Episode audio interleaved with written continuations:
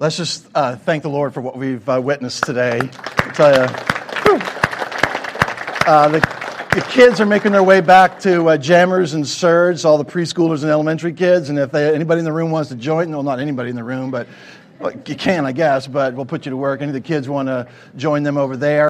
Um, that's awesome. I want to say uh, thank you to everybody who is serving behind the scenes uh, for the baptism today. I, I, counted like seven different people that it takes to pull that off. So the guys in the booth and the people behind the scenes there. Thank you, and make sure that you take a minute um, as we leave today. Don't rush right to the door. Just take a minute and affirm uh, those friends of ours who uh, just followed the Lord in baptism and encourage them uh, as they uh, continue their walk with the Lord. Thanks for being a part of this this morning. Uh, we started a teaching series a couple months ago talking about doubt. And we said that the thing that puts all of us in the same page is that uh, all of us at some point, from time to time, even if you're a Christian, even if you're, you've been a Christian for a long time, at some point along this journey, you've had, you've had doubts. You've had doubts about your faith, you've had doubts about God, or maybe the way that He operates, doubts about something that you saw in the Bible, or doubts about something that you experienced in the church or in life in general.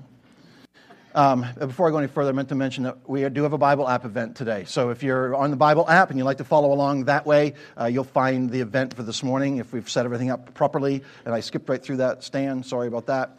Uh, if you're not a Christian this morning, maybe you're here, uh, you're not sure why you're here. You're here because it's Father's Day, you're here because there's a baptism, you're here because you thought there was a party and then you realized that was last Sunday. Uh, which, by the way, was just an awesome morning. And thanks for those of you who were a part of that last week as we celebrated our 20th anniversary.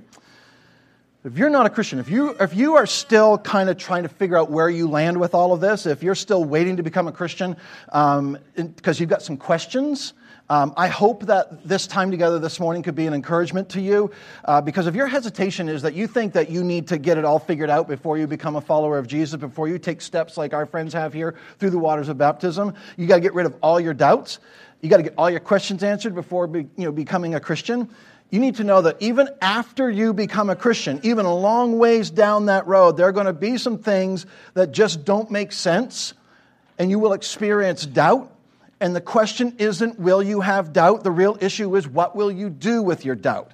So, a few weeks ago, uh, in part one, we said that one thing to do with your doubts is you just bring them with you. You just carry them with you. Doubt isn't a reason to abandon Jesus. Doubt isn't a reason to abandon Christianity. Doubt isn't a reason to abandon the Bible. And it isn't even a reason to quit on the church. Doubt is, is something you just carry with you. And we talked a few weeks ago about how to do that and what that looks like. I'm just going to carry my doubts with me and continue to follow Jesus. So, doubt is a normal part of the Christian experience. And we've defined doubt this way for our purposes that doubt is when what I feel obstructs what I know.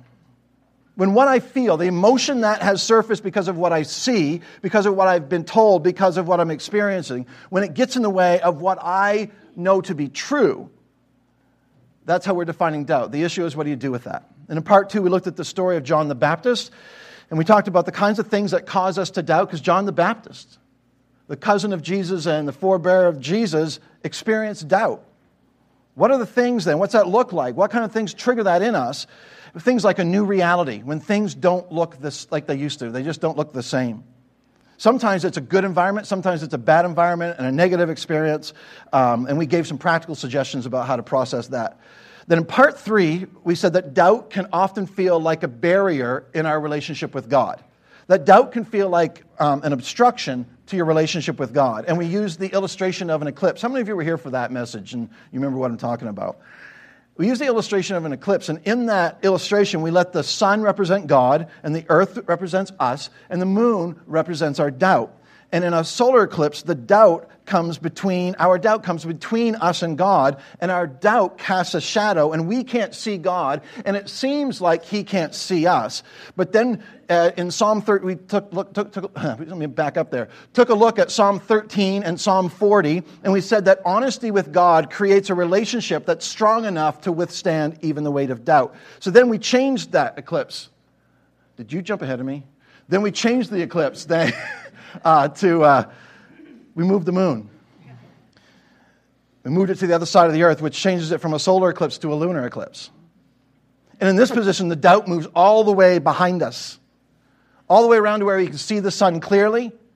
You can see God clearly as He really is without obstruction, and you can see the truth clearly because the doubt's behind you. And we may never remove all of our doubts, but we do have the ability to move our doubt into the proper place. Today, we're going to continue the conversation. We're going to get specific because last time in part four, we kind of turned a corner in this conversation and we talked about possible doubt triggers. Because we all have doubt triggers.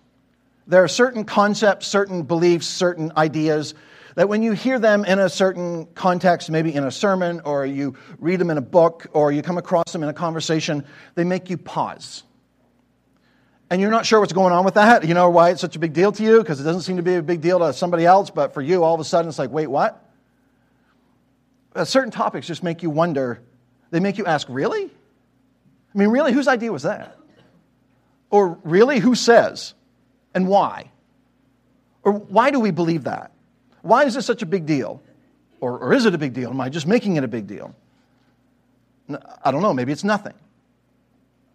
Sometimes these things act like doubt triggers, and they take our minds down a path that's unfamiliar and uncomfortable and we'd rather just ignore it and look the other way because to really face it head on and to really ask the tough questions and to really do our research and dig a little deeper might expose something that would cause us to doubt, so maybe doubt the whole thing. So sometimes we won't even go there. So I wanted to look at a couple of doubt triggers, some of the big doubt triggers. And, and, and then I want to kind of show, show you how I've addressed them uh, for me, how I've satisfied my own curiosity. Uh, maybe this will help you follow a similar process in the issues that trigger doubt in you. Or um, so last time we, we started with the, the doubt trigger Jesus is the only way to God. Ever had a conversation with somebody that struggles with that, that concept, that finds that a little bit exclusive? For many, many people, for believers and unbelievers, this, is, this has been a significant doubt trigger. So that was in uh, part, uh, I don't know, four, I think. Today, another doubt trigger. And I plan to give you one more in this series, and then we'll see where we go from there. But doubt trigger number two, I'm just calling creation. How God created, how He made the heavens and the earth. This should be about a four hour sermon, so I hope you don't have lunch plans because we got a lot to cover here because we're going to we're gonna answer this once and for all today. No, no, no. You know I think we should do, though? I think we should pause right now and pray before we go any further. Let's pray together. Heavenly Father, we thank you for the privilege to celebrate our, our friends and family members who are following you in baptism. Thanks for that. What an awesome way to start our morning together. Uh, we ask you now that you would just come upon this place, just anoint your word. I pray that uh, you'd speak to our hearts with clarity and let may our minds be open to what you have for us today. And uh, we look forward to hearing from you in Jesus' name. Today we're dealing with this issue of creation. And I'm going to start in our examination of creation with, well, first of all, let me just ask you, ever had a conversation with somebody who doesn't claim to be a believer who has an issue with the whole creation thing. Ever have a conversation with somebody like that? How many of you have ever struggled with processing and, and, and putting all this together yourself? Anybody? You can admit it, it's okay. All right. I'm going to start with this. I'm going to start with some questions and we'll try to answer them. I'm going to give you some answers and I'm going to I hope, just, I hope you just have an open mind here this morning. So let's start off with what does the Bible have to say about creation? Now, I know that to be honest, we should probably start with a message about the Bible. And I thought about doing that, but we, we've done it a couple times in the last six or seven years. And if you want to listen to what we believe about the Bible, some teaching on that, you let me know, and I'd gladly point you in that direction and get you a CD or point you to our, uh, an episode on our podcast.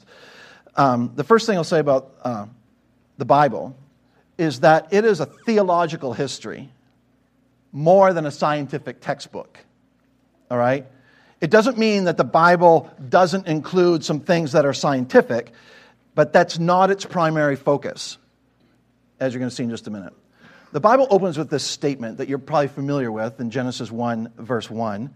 And it says this it says, In the beginning, God.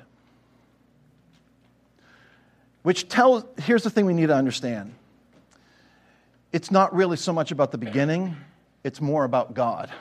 This is a book about God. That's what that verse is telling us. In the beginning, God. It's, this is not a comprehensive this is not a comprehensive scientific textbook uh, that tells us everything that science uh, would raise as questions regarding creation, for example.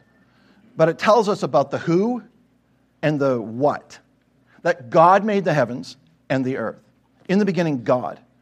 The Bible is about God. History is about God. Life is about God. The Bible doesn't start, and God created you, and you're the most important thing in the universe. The Bible starts with God is, and God makes. And then God makes us. And we find ourselves in relationship with God, the Creator. And apart from that, we don't understand ourselves. So, in the beginning, which is a phrase that comes from a Hebrew term, and I'm not a Hebrew scholar, I just need to know that. I didn't go down that path in college, but I do love to read people who are scholars in the, in the original languages. A Hebrew term, and it means an indefinite period of time in the beginning. Mostly because we can't comprehend. Ever heard the term eternity past? Ever heard that? It doesn't even make sense. It's, it's this weird circular thinking thing that just, it just will make your head explode. So, this is a term that means in an indefinite period of time. So, over an indefinite period of time, God, the God of the Bible, created. So, He's a creator. And the word there is bara in Hebrew. And it's very important because bara means to create from nothing, it's the original creation. So, even the most, those of us who are the most creative people have never created anything from nothing. So, in the beginning, God created from nothing the heavens and the earth. It's like saying from top to bottom, you know, from beginning to end, from head to toe. Everything you see, created the heavens, that's everything above. He created the earth, that's everything below the heavens. Verse 2. And it says, The earth was formless and empty. That language is used in other parts of the Old Testament to, to refer to a place that's uninhabitable. Think wilderness. Think desert landscape. You ever visited a place and, and, and it looked like that and you're like, this is not fit for human habitation? That was, that's the condition in which human life, it, it's just, it's not going to, it's not going to be sustainable, all right? It's not viable right now. And God created everything, and the earth was not yet ready for human life. It says, and darkness was over the surface of the deep, and the Spirit of God, that is the Holy Spirit, was hovering over the waters. He was bringing order out of chaos. He was participating in creation and preparing what God was going to make for human life. That's what the Bible tells us about our origins, that God, ex, he, he, he eternally exists, and at some point, he created the heavens and the earth, all that is. And the land was not yet ready for human life that he was going to make. And so then God took the ensuing days, Genesis 1 reveals uh, in all the remaining verses of that chapter, all the way into chapter 2, verse 3, that God prepared the land for human life. That's what the Bible says about the beginning of creation. That being said, next question is what are the various Christian views of creation? I don't know how narrow your view is on this and how narrowly you kind of land on this thing, but I hope you'll give us a little bit of room here this morning to broaden the view that you might hold to uh, and just create a little bit of space. You may have heard that people disagree on what I'm going to talk about here this morning, okay? Even in churches, okay? Even in this room, I, I believe we have varying views of, of the creation account. There are lots of opinions, lots of perspectives. And for those of you who are Christian and believe the Bible and believe that in the beginning God created the heavens and the earth, and there are at least, you know, there are at least six different ways that as Christians, Bible believing Christians, we can interpret Genesis chapter 1. So I'm going to give these to you. And please, I just am asking you to stay open minded. Let me get to, all the way to the end. You can figure out where you might land on this. The first is called historic creationism historic creationism teaches that the earth is very old, older than human life, and that the earth was created at some point in eternity past. That's how we would say it. Then, over the course of six days, God prepared the earth for human life. And then he created the man and the woman. And then the result is that they, historic creationists, teach that the six days in creation are literal, but they teach that the earth is old and that humanity is young. So there's, uh, there's a difference between God created the heavens and the earth in verse 1 and then the rest of the passage. That's historical creationism, traced all the way back to a man named Augustine. You may have heard of him if you've done any church history, reading about church history. The second position is young earth creationism. And that is that God made everything in six days, including the heavens and the earth. That the earth didn't exist for an indefinite period of time, even though time didn't exist, before God made the man and the woman and put them on the earth. That God created everything in six literal days. So therefore, the earth is very young, and human life is also very young. Uh, and the six days of creation in Genesis 1 are very literal. That, that's young earth creationism. The third position is, is called the gap theory, and that is that the earth is very old, and there's a gap between Genesis 1 1 and Genesis 1 2. That in the beginning God created the heavens and the earth is kind of a synopsis for the chap for the story. Then they would insert a great calamity that struck the earth. Maybe, maybe, maybe it was Isaiah 14 and, and Satan and his angels being kicked out of heaven. But that the earth was, that's another story. But the earth was destroyed, and then God had to recreate everything uh, in Genesis 1 2. That's what uh, gap theorists tend to lean into. They would say there's a big gap, one way or the other, there's a big gap between uh, maybe, maybe billions of years between Genesis 1 1 and Genesis 1 2. The fourth is called literary framework. It says that the earth is very old, humanity is very young, and that Genesis 1 and 2 is poetry, and we're not to take it literally that it's a poetic figure of speech, it's a figurative framework. And truthfully, uh, Genesis 1 and 2 does include poetry. It, it just it, it is poetic in nature, so there's some truth to that. The fifth view is day age view. They would say that the earth is old, humanity is young. The six days in Genesis 1 are not literal days, they are extended long periods of time. Those periods of time could be hundreds of thousands of years or millions of years. Number six, there is a theistic evolution. That evolution is right, but behind evolution was God. That God was working through the evolutionary process, and that the earth is very old, and that human life it, it may be younger or may be old, who knows, but God is still at work, sovereign over, working through evolutionary process and means. Those are six general categories. There may be more, but those are the six that I uh, am okay with. and I believe they're consistent with what the Bible might have to say. The question is, what's the position that you're like, okay, those, now where do you land? What's the p- official position of Faith Community Fellowship? The position of Faith Community Fellowship, ready? Is yes. what I mean by that is this that we hold at Faith Community, we hold certain doctrines in what we call a closed hand. We believe the Bible is true. We believe that Jesus is God's Son. We believe that there is one God who created heaven and earth. That's in the closed hand. The open hand are issues like how old is the earth? Exactly how did he make the earth? Are the 24 hour days of creation literal 24 hour days? Those kinds of things we'll leave in the open hand, meaning we will discuss them, but we will not divide over them. One of the worst things that can happen is when Christians who love Jesus and believe the Bible, holding all these different views about creation, take their position or pick a topic, but take their position and set it forth as if it's some kind of litmus test, you know, as if everyone who disagrees with me or questions this or doubts about their position is not a faithful Christian who truly believes in the Bible. We want to avoid that kind of conflict and division. That's not necessary. I will say this, though, that uh, we've had some conversations, and I've had personal conversations with uh, like the elders of our church generally speaking, most of the elders and ministry team leaders in our church, I would say most, but not all, hold one of the first two positions historic creationism or young earth creationism. Um, I myself, depends on the day.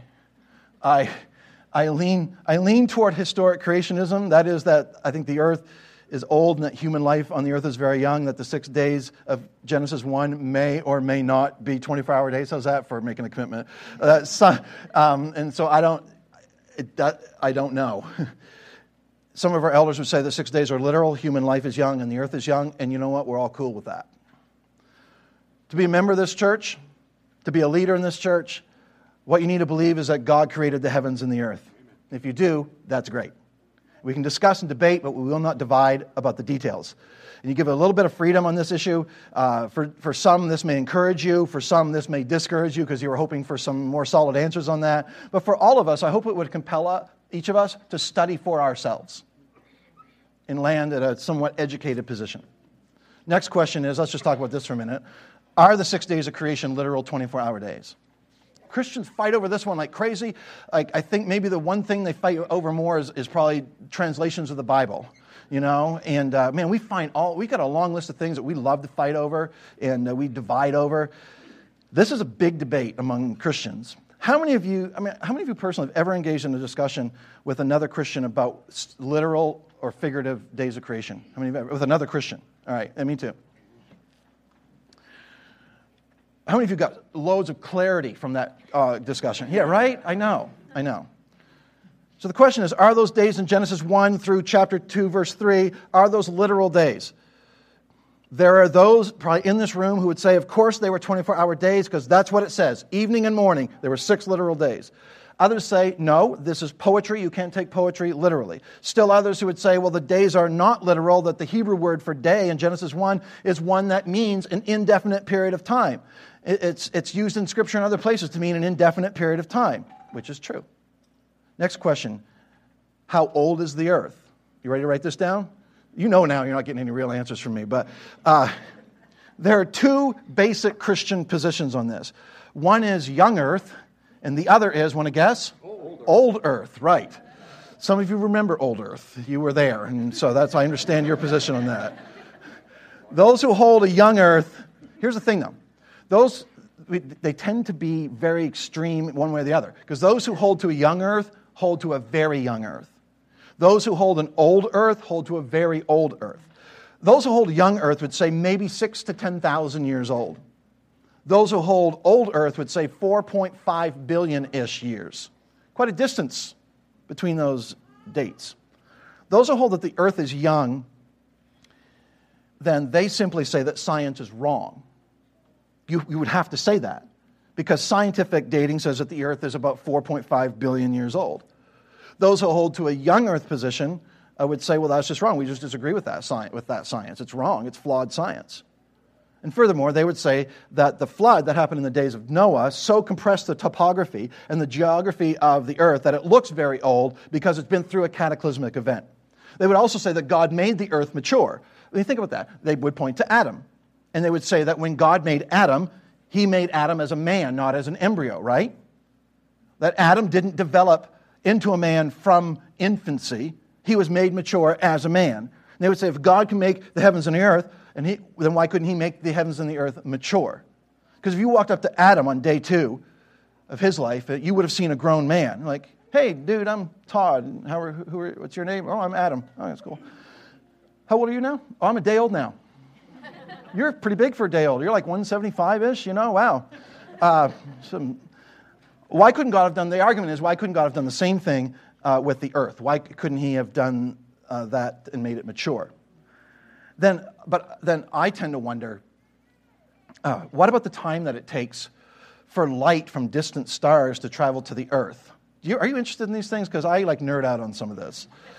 In, in many cases, the source of the light that we see when we're looking at a distant star that can only see with a powerful telescope that source has already burned out. The source of that light is already burned out. In other words, the light left that star on its journey to Earth, or at least a point where we could see it with a powerful telescope, you know, X number of million years ago.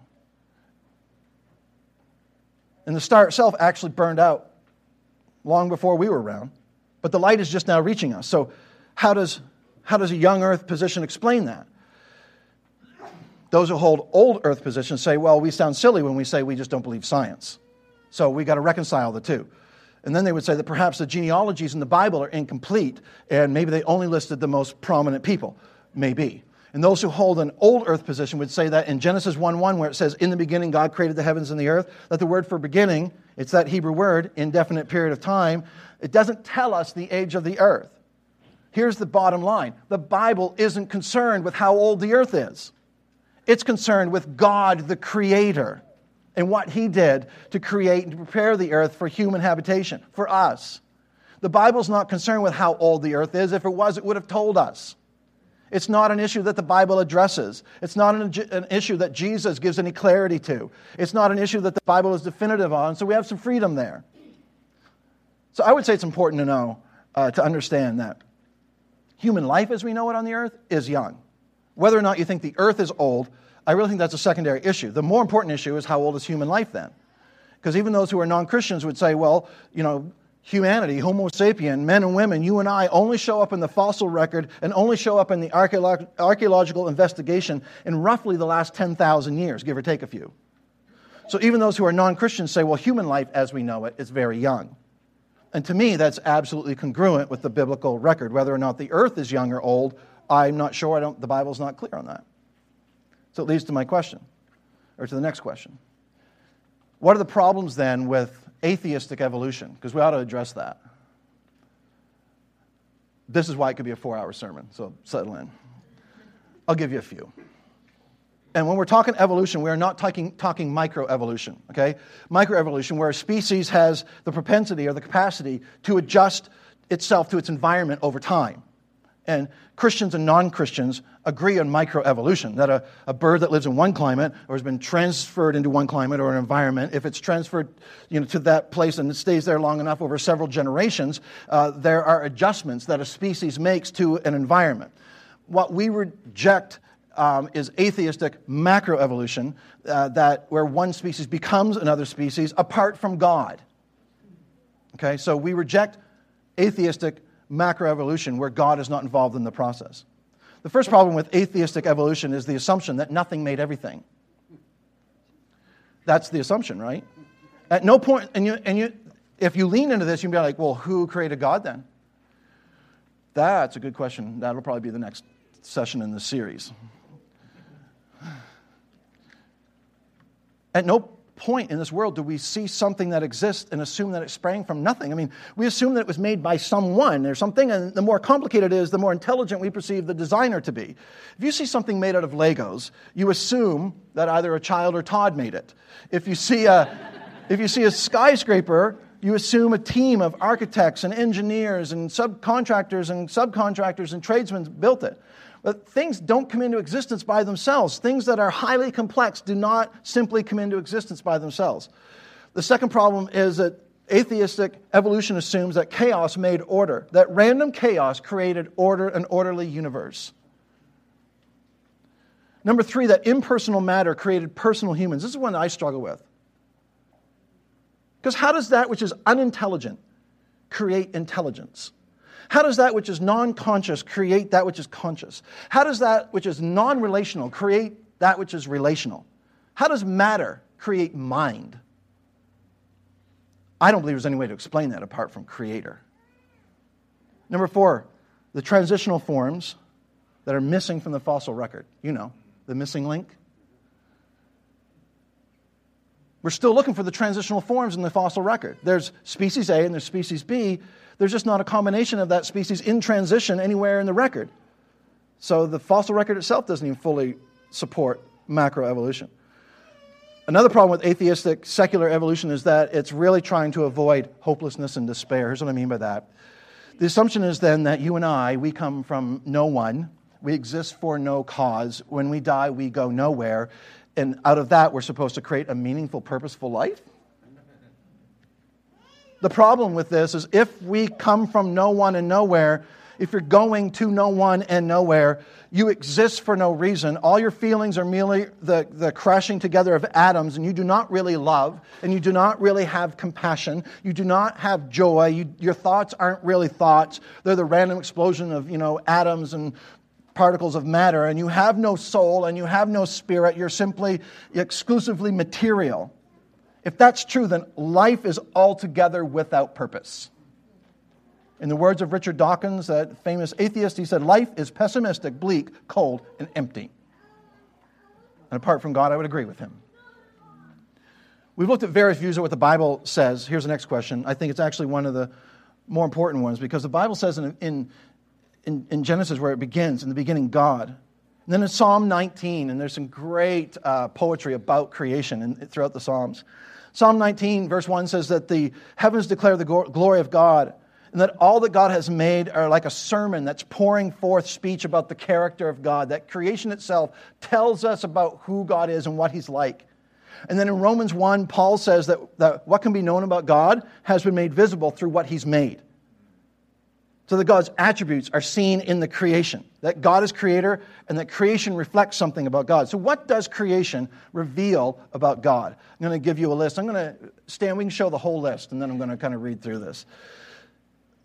First thing that, cre- that uh, creation reveals is that God is eternally uncaused. That is, He existed before creation. God is eternally uncaused and existed before the creation that He made.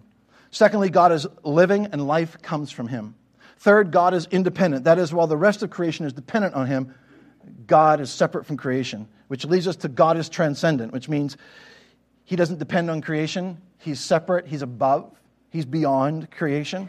Then God is immanent. He's actively involved in his creation. He didn't create and walk away, he's intimately involved. Then God is personal. And because God's made us, we are personal. We have personhood. We're not things, we're people. We have personality uh, because God made us that way and He is personal. Number seven, God is powerful. He made everything from nothing by Himself. Then God is beautiful. Creation reflects the beauty of God. You don't have to look too far. God is orderly. His creation is orderly and, until sin enters into the equation and marred everything that God has made.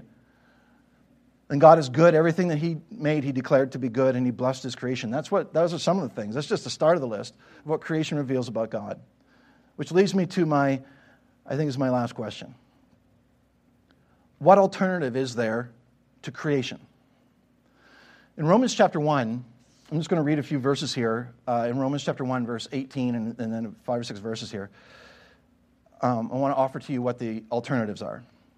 And some of you might be sitting there, well, why does this matter? Did we just waste this, this 45 minutes here? Because what is the point? Like, what is the big deal? I'll tell you. Where you come from determines why you're here and where you're going. So the question of origins is inextricably connected to the question of purpose and the purpose of meaning and the purpose of destination. So, Romans chapter 1, verse 18, Paul says uh, there are really only two alternatives. One's creation, the other is something that we would call paganism. And you might be wondering, well, what does this have to do with us? Well, you're going to see. Let's read. Verse 18 of Romans chapter 1. The wrath of God is being revealed from heaven against all the godliness, godlessness and wickedness of people who suppress the truth by their wickedness. Stop. You're like, what does suppression, what does suppressing the truth by their wickedness, what's that mean? It's deciding the evidence says there's a God, but I don't like that, so I reject the evidence and I choose to believe in that which is impossible. It's an act of faith against God. Since what may be known about God is plain to them, because God has made it plain to them. Well, how do he do that? For since the creation, I think we're, are we in verse uh, 19, I think. Since the creation of the world, let's go to the next one, 20. I think. Yes. Since the creation of the world, God's invisible qualities. Let's just stop here. How do you do this? Since the creation of the world, God's invisible qualities, his eternal power and his divine nature, have been clearly seen. That's how he did it. Being understood from what has been made so that people are without excuse. Let's stop there for a second. When we see creation, we learn some things about the creator. In the same way, when you hear music, you learn something about the artist. You know, when you see a painting, you learn something about the painter. When you walk into a building, you learn something about the architect, the designer, the decorator. Verse 21. For although they knew God, see, we're created with an innate sense and ability and capacity and propensity to know and believe in God. Although they knew God, they neither glorified him as God nor gave thanks to him. But their thinking became futile and their foolish hearts were darkened, so that they rejected all the evidence of creation. And although they claimed to be wise, they became fools, verse 23, and exchanged the glory of the immortal God for images made to look like a mortal human being and birds and animals and reptiles. Verse 24, therefore God gave them over in the sinful desires of their hearts to sexual impurity for the degrading of their bodies with one another, because here's the key here are the two options. They exchanged the truth, that's option one, about God. What's the truth about God? That He's a creator. They exchanged the truth about God for a lie. There's one truth and there's one lie. They exchanged the truth about God, that He's creator, for the lie that there is no distinction between creator and creation and they worshiped and served created things rather than the Creator, who is forever praised. Amen. It's like end of argument. What happens when you do that? What happens when, when you don't worship Creator God, but you worship creation as God? When you worship created things? Here's the key we're all worshipers.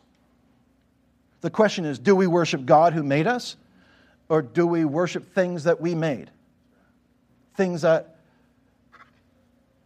we make important, things that we make priority, things like our possessions or our experiences. Maybe the earth, the environment, maybe the human mind, the human body. What do we worship? Who do we worship? How do we worship? The question is never will we worship? because we will pour ourselves out, we will give ourselves to. The big deal is what happens when you worship creation rather than creator. Well, it leads to a morality where there is no distinction between creator and creation, so there's no distinction between good and evil. So there's no God now that says that's wrong. That's known as postmodernism. So it's not truth or error, it's not darkness and light, it's not lies and truth, it's, it's perspective and ideology and cultural and opinion. And it kind of means we have to get rid of Jesus because he keeps saying that he's God. Let's let him instead just be a good teacher and a guru and a moral example, but not God and Savior. Let's just kind of knock that down a notch. To worship creation rather than creator, it means that there's no distinction between God and us, that we're all kind of one in the circle. It means we don't look out to God, we look into ourselves. We look for the spark of the divine within. This is it's American spiritism. That my hope is not in God, I am God. God is in me. I'm part of the divine life force, and I'm part of the created order, and I'm part of the cosmic energy of the world. It's a, it's, this is the new spirituality. The alternative, obviously, according to Romans 1, is that there is God, and God is separate. He is transcendent from everything that He's made. This is the foundation of a Christian worldview. This is the foundation of how we interpret reality. You will not think biblically, practically speaking, if we, if we make no distinction between creator and creation. If you worship what has been created, you, you might be religious, but you'll be a religious pagan. You might even seek to be moral as you define that, but you won't know the God of the Bible.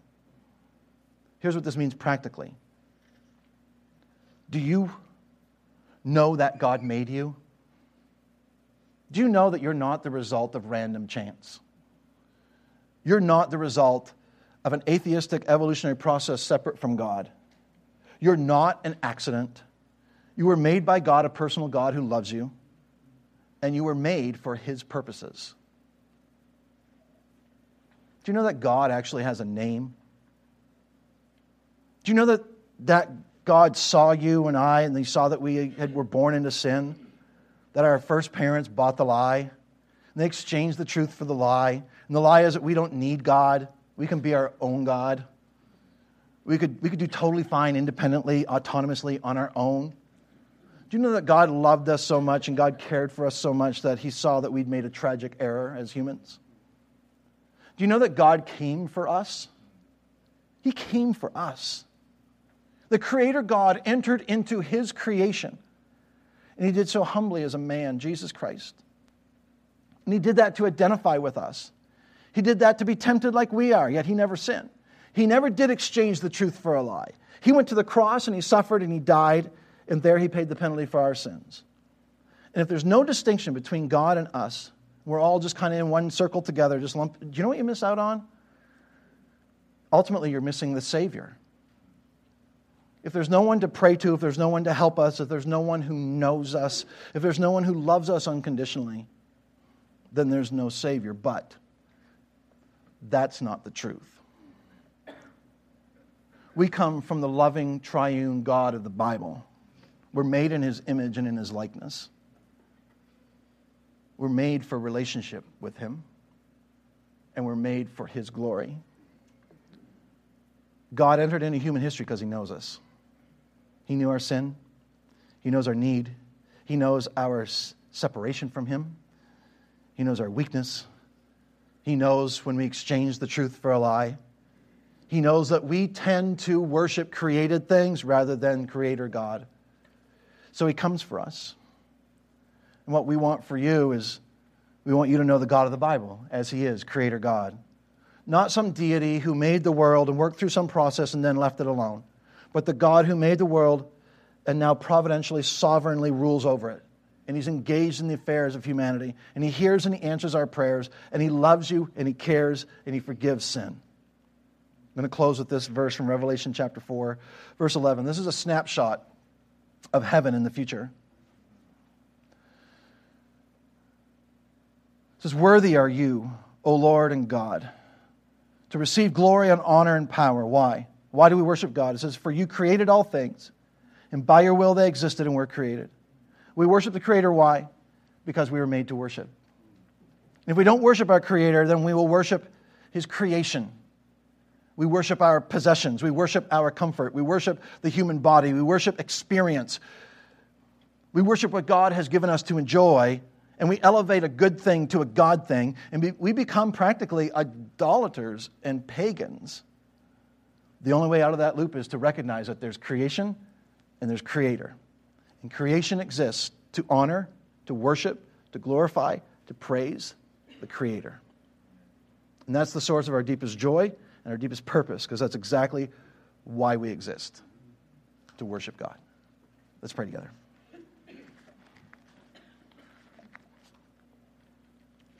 Father, I just uh, thank you that you've revealed truth to us. Thank you for the revelation of Scripture. Thank you for the revelation that comes to us through creation so that we can walk in the truth instead of a lie.